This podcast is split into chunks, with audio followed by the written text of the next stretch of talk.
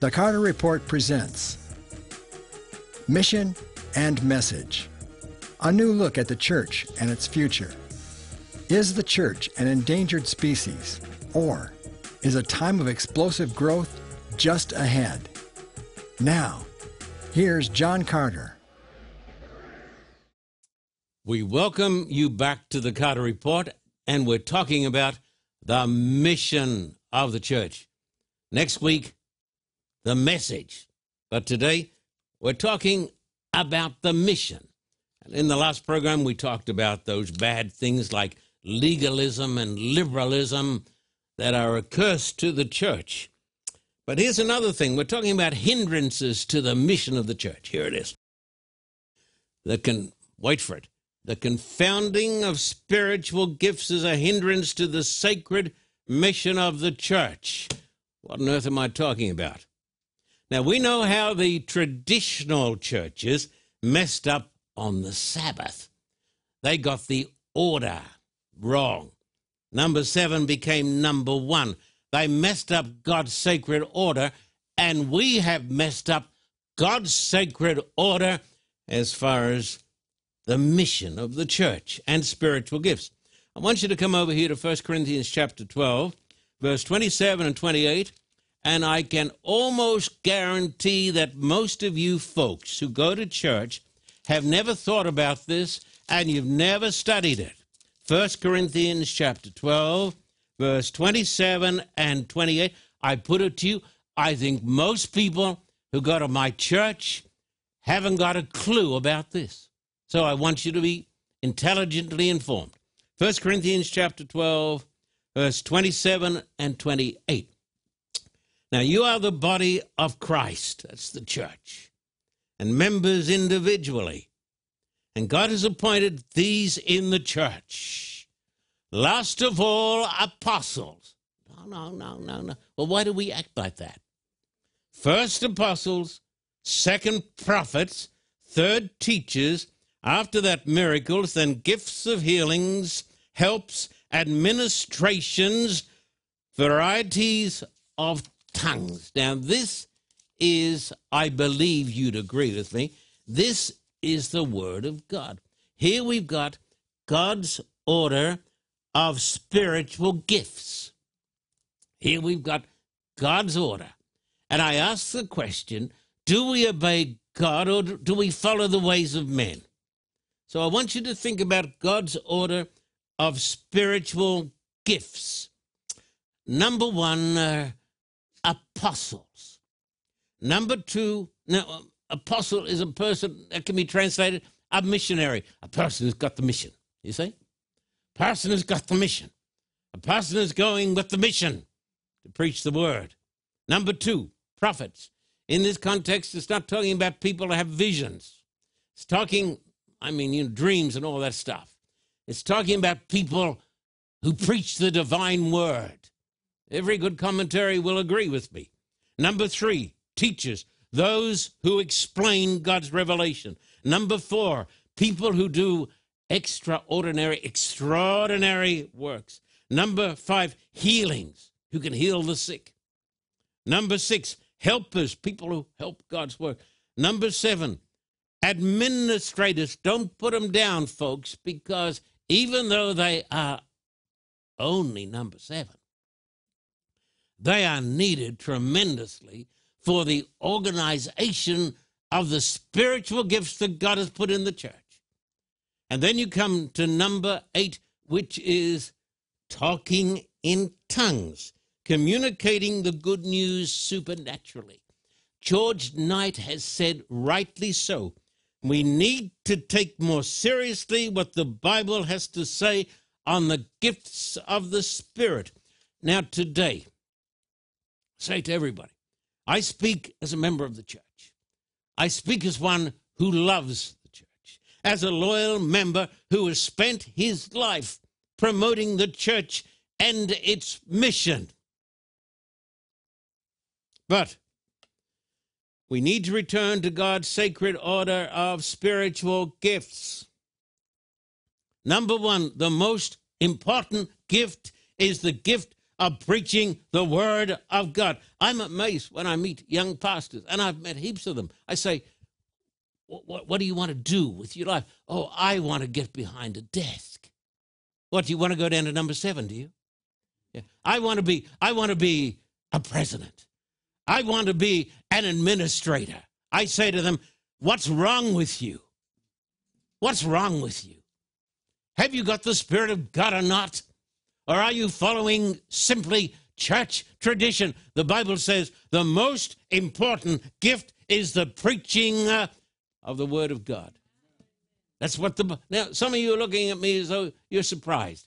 The problem is you've never read this text before and you've never thought about it. That's the problem. This is new to you today. You're saying, I, I, I just don't believe any of this stuff. Well, perhaps you ought to start to believe the Word of God. We need to return to God's sacred order of spiritual gifts. I believe it we have devoted, we have developed a bloated bureaucracy. And we have stifled the apostles, prophets, and teachers. And so you go to a place like Australia and you or Europe or America, and where where are the missions? Where is this strong, forthright preaching of the Word of God? And young ministers say to me, Oh, no, we just want to get behind a desk. I say to them, What's wrong with you? It's time for you to return to the Word of God. Another force that is stifling the mission of the church is institutionalism. Hold on to your seats. Institutionalism is a negative force in the mission of the church. I believe it is God's will for us to have hospitals. But Jesus never said, go into all the world and build hospitals. They're important. Jesus didn't say, go and do it. He said, go and preach. You say, oh, no, no, no, you, you got it wrong. No, uh, my problem is I got it right. I got it from the Bible. I believe it is God's will for us to have hospitals, schools, colleges, especially colleges and universities, and publishing houses. But institutionalism is when the church is defined by its institutions and not by the mission, which is the preaching of the gospel and the winning of the lost to Christ. Listen to this leaders of institutions whom I respect. If we are only doing what other institutions are doing, just performing operations, taking out gallbladders, uh, etc., etc., we are not fulfilling the mission. Go into all the world and preach the gospel. Oh, that's out of date. No, it's not out of date. You're out of touch. One of the greatest hospitals I think you'd find anywhere is the hospital that I was associated with many years ago, the Sydney Adventist Hospital. One of the finest hospitals in Australia, I would think one of the finest in the world. I was senior pastor of the large church on the campus. Dr. Tom Ludowici was the head chaplain and one of our pastors. We worked together. The church took a large group on a mission trip to Manila. The hospital cooperated. The head of the hospital was my friend, uh, Dr. Bert Clifford, and who was a loyal member of the church.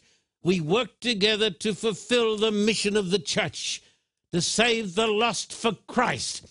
But if I'm simply taking out an appendix or a gallbladder, and if that's all I do, what's the point? The mission uh, is the preaching of the gospel of Christ.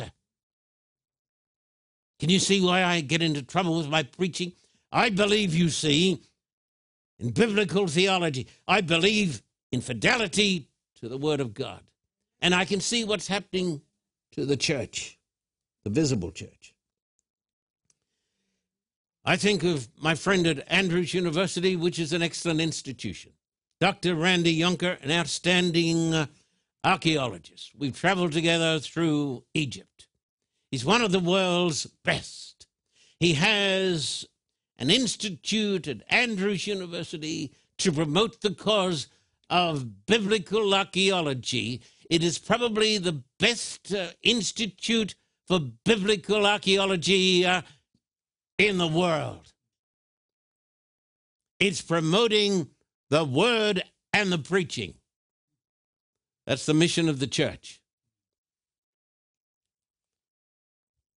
And Randy is being faithful. Here's the question Are our institutions helping to proclaim the message of God and save the lost for Christ? That demands an honest answer.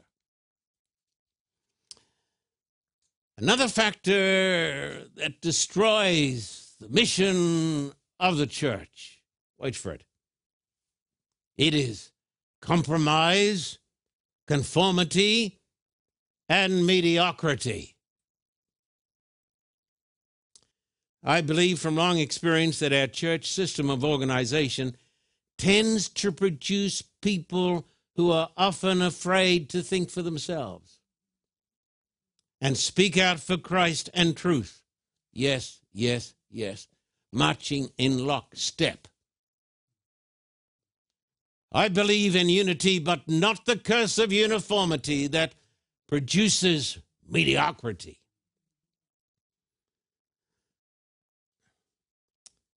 Now, here's a question I'm going to ask and answer, and it'll help you. Is our organization divinely inspired? Should it always be obeyed? Now, I say that to most people of my congregation. They say, yes, divinely inspired. Whatever the church organization says, we say, Amen, that is the voice of God.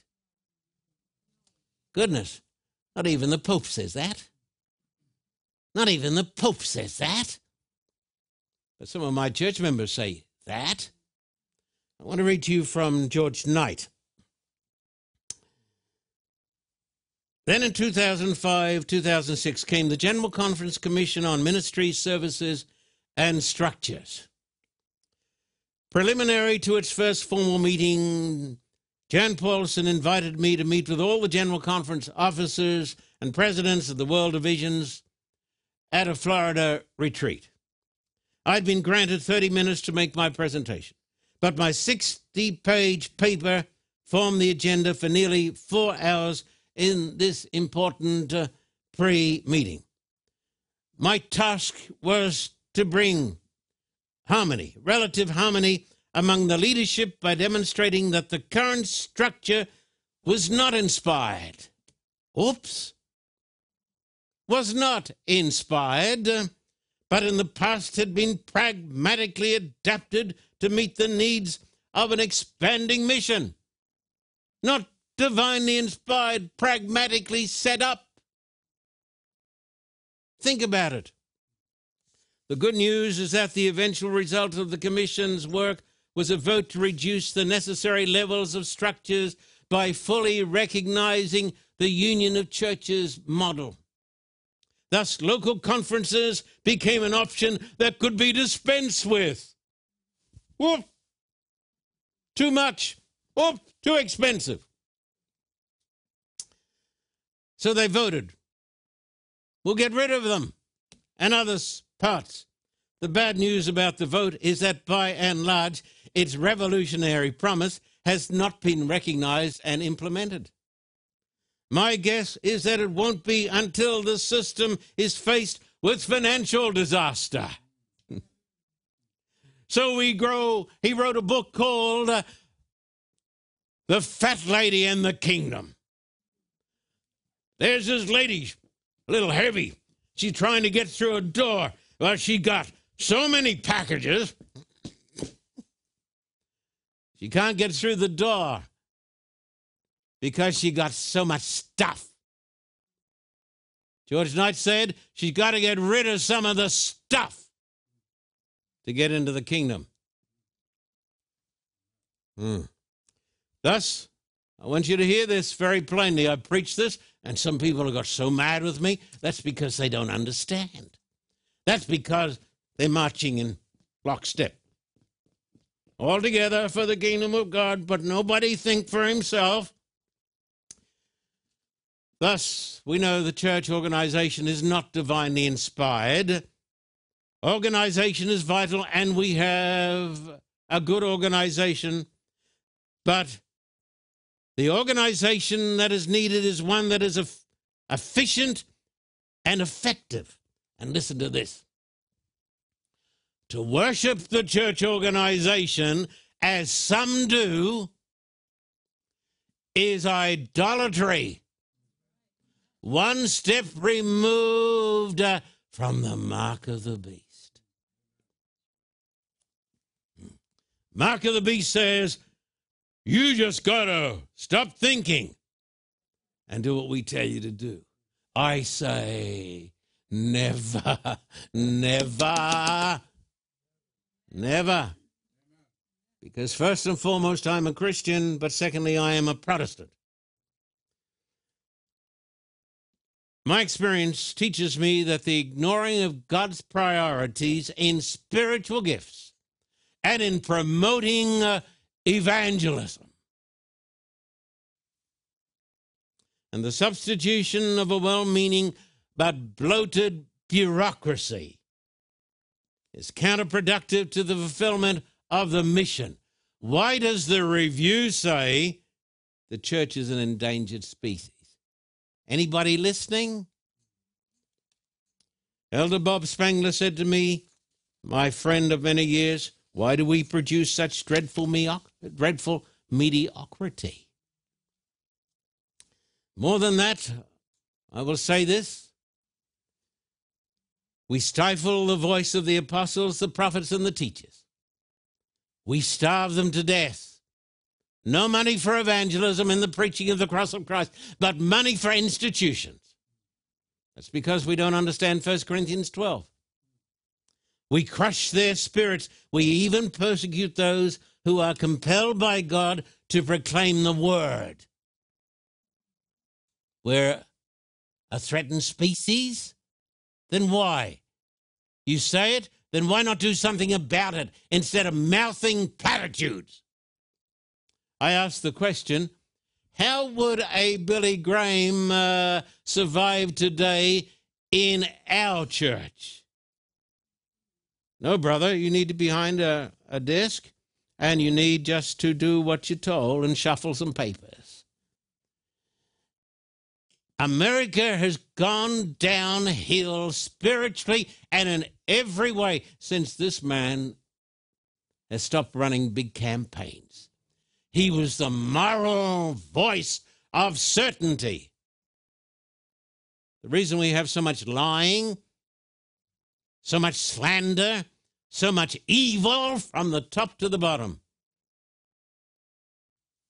is because preaching has been downgraded. And I've gone to churches in North America and in Australia, and people have had the, I was going to say audacity, they've had the nerve to say to me, Oh, don't you know? You belong to a different era. That's finished now. We don't do that anymore. There's no more preaching. We don't do that. All we do now, we no, we're friendly. We're friendly. Of course, what, what's wrong? Do you have to get a doctorate to be friendly? We're just friendly. We have friendship evangelism. We have this. We smile. Listen, the Bible said, Jesus said, go into all the world and preach the gospel. See? That's what Jesus said. But we say, well, who's Jesus? He's your judge. Now we come to a transition in this talk. You ready for the transition? I can feel a transition coming on. the transition is made up at a start of three introductory words. Here they come. The first one, however, whatever I've said, however, but, nevertheless, there are powerful, positive forces waiting to be unleashed upon a sleeping church and an indifferent world. And if you don't get with it, my friend, uh, you just may not be a part of God's church or of the kingdom of God. Let me talk about it. Faith. Faith says it shall happen. The say, says, oh, oh, it's too hard. It can't happen. It's too difficult. Nobody will come. Goodness. And you pay people like that? Goodness, I'd pay to have them removed. Faith says, it shall happen. Vision says, I see a mighty harvest. And courage says, I can walk among lions and I shall not be hurt. People say, Why would you go to dangerous countries? Don't you think God goes there? You don't think God lives there? People say, Why, why would you go to El Salvador? It's too dangerous. Don't you think God lives there? Hmm? What's wrong? And so, faith, vision, courage. Let me tell you just a little for those who haven't seen this before. If you have seen it before, that's good. You know, I believe in sola Christus, sola scriptura, sola gratia, sola fide. That's the battle cry of the Protestant Reformation. They're the Latin words Christ, Scripture, grace, faith. We had the privilege of some time back going to El Salvador, place full of crime and wonderful people. Union President was and is, thank God, a man by the name of Pastor Abel Pacheco. We said, Pastor Pacheco, let's hire the National Stadium. He went to some of his lieutenants. They said, oh, it can't be done. Never been done before. It's too hard.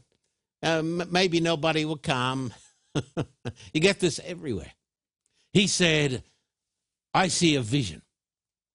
I see a vision. I'll tell you what he did. Before we got there, he put on 70 meetings, 7 0. He employed 70 extra pastors. He brought them in from around the world. They hired 765 buses to bring the people to the meetings. Would they do that in America? Would they do that in Australia? Would they do that in Europe? No, I don't think so. Maybe one day.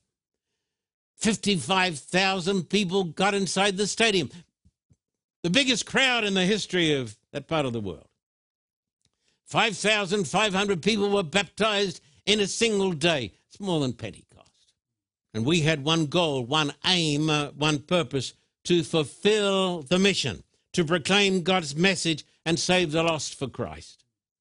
Now, I want to tell you this. I say this to everybody who's listening on television. God has always had his man or his woman.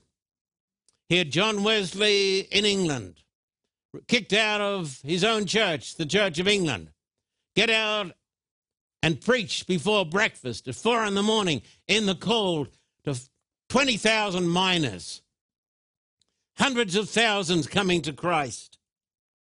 George Whitefield, another great English preacher who came over here to America, took America by storm. George Whitefield, little man, just a boy, put him up on a table. HMS Richards, who started the voice of prophecy, battling against indifference and, may I say, the church hierarchy. Oh, we don't want that sort of stuff. It causing too much trouble. Danny Shelton, oh, you shouldn't even mention him. He's not even an ordained minister. He's a layperson. Who made a difference between ministers and lay people? We're all lay people. I don't believe in a hierarchy. A carpenter in southern Illinois, a layperson with a vision, courage, and faith. He has one of the biggest television networks in the world. Everybody said, can't be done. He's silly, stupid. Nobody can do it. When he did it, oh, now you're a troublemaker. Now you're getting too much money. these are the people. All these people had one gift the anointing of the Holy Spirit. Come over here to Acts chapter 1, verses 4 to 8. Acts chapter 1, verses 4 to 8. Let these words get down into your heart. And being assembled together with them, that's verse 4. He commanded them not to depart from Jerusalem, but to wait for the promise of the Father, which he said, You've heard from me. For truly John uh, baptized with water, but you shall be baptized with the Holy Spirit not many days from now. Therefore, when they had come together, they asked him, saying, Lord, will you, at this time restore the kingdom to Israel. He said to you, It is not for you to know times or seasons which the Father has put in his own authority, but you shall receive power when the Holy Spirit has come upon you, and you shall be witnesses to me in Jerusalem and in all Judea and Samaria to the ends of the earth. To the ends of the earth. God is going to have a people who get these things straight, get spiritual gifts straight, and the Holy Spirit will come upon them, and they will be God's witnesses around the world, uh, including the United States of America and Australia and Europe. And the mission will be fulfilled. And the message will be preached. And the work will be finished. And Christ will come. In the name of the Father, and of the Son, and of the Holy Spirit. Amen and amen.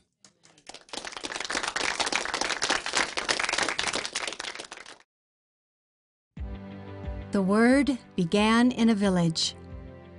Churches and schools sprang up and multiplied, reaching into the city. Great truths revealed to the people of Papua New Guinea changing thousands of lives. Our eyes are going to be opened to the discovery of amazing truths. The greatest truth in the Bible, it is the truth that God loves you. It has completely changed my life, and I'm going to be baptized this Sabbath. Pastor Kara has put something in my heart that I will never forget. Thank you, Pastor Kata, for your program. It has changed my life completely.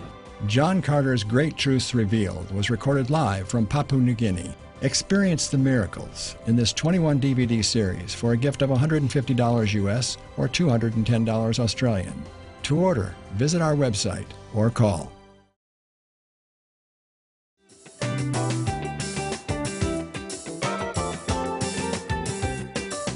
This is my 43rd visit.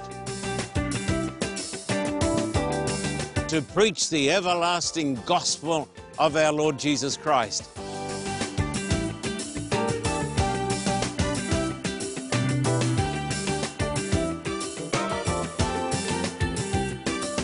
And they had smoke bombs and they had fire bombs, and the Russian army had to take me to the meetings. I come here, my friend, because of the need. These were days of grace and glory and mighty power. For a donation of $100 or more, a signed copy of the John Carter biography can be yours by writing to us at the address on the screen or visit our website.